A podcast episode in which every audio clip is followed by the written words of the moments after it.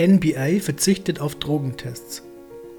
Wie die Profi-Basketball-Liga bekannt gab, werden Spieler nach der Fortsetzung der Saison Ende Juli nicht auf Freizeitdrogen wie Cannabis getestet. Zusammen mit der Spielervereinigung NBPA habe die nordamerikanische Profi-Basketball-Liga NBA entschieden, Spieler nach der Fortsetzung der Saison zwar auf leistungssteigernde Substanzen wie Steroide zu testen, von Tests auf Freizeitdrogen werde man aber absehen.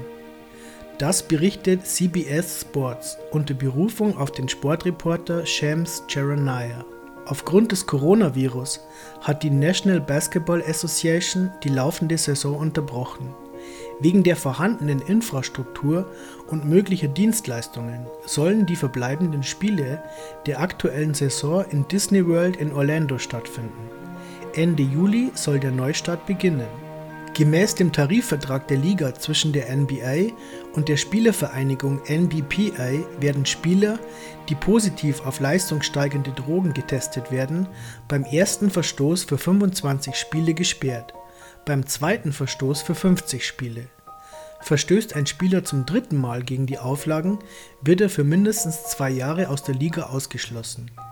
Nach den normalen Regeln können Spieler bis zu viermal pro Saison und zweimal in der Nebensaison auf leistungssteigernde Substanzen getestet werden. Ob Spieler auch nach der improvisierten Saisonfortsetzung nicht auf den Gebrauch von Freizeitdrogen getestet werden, steht noch nicht fest. Ende Juli wird die Saison mit 20 Teams fortgesetzt, die in dem Freizeitpark in Florida unter Quarantäne die restlichen Spiele sowie die Playoffs absolvieren werden.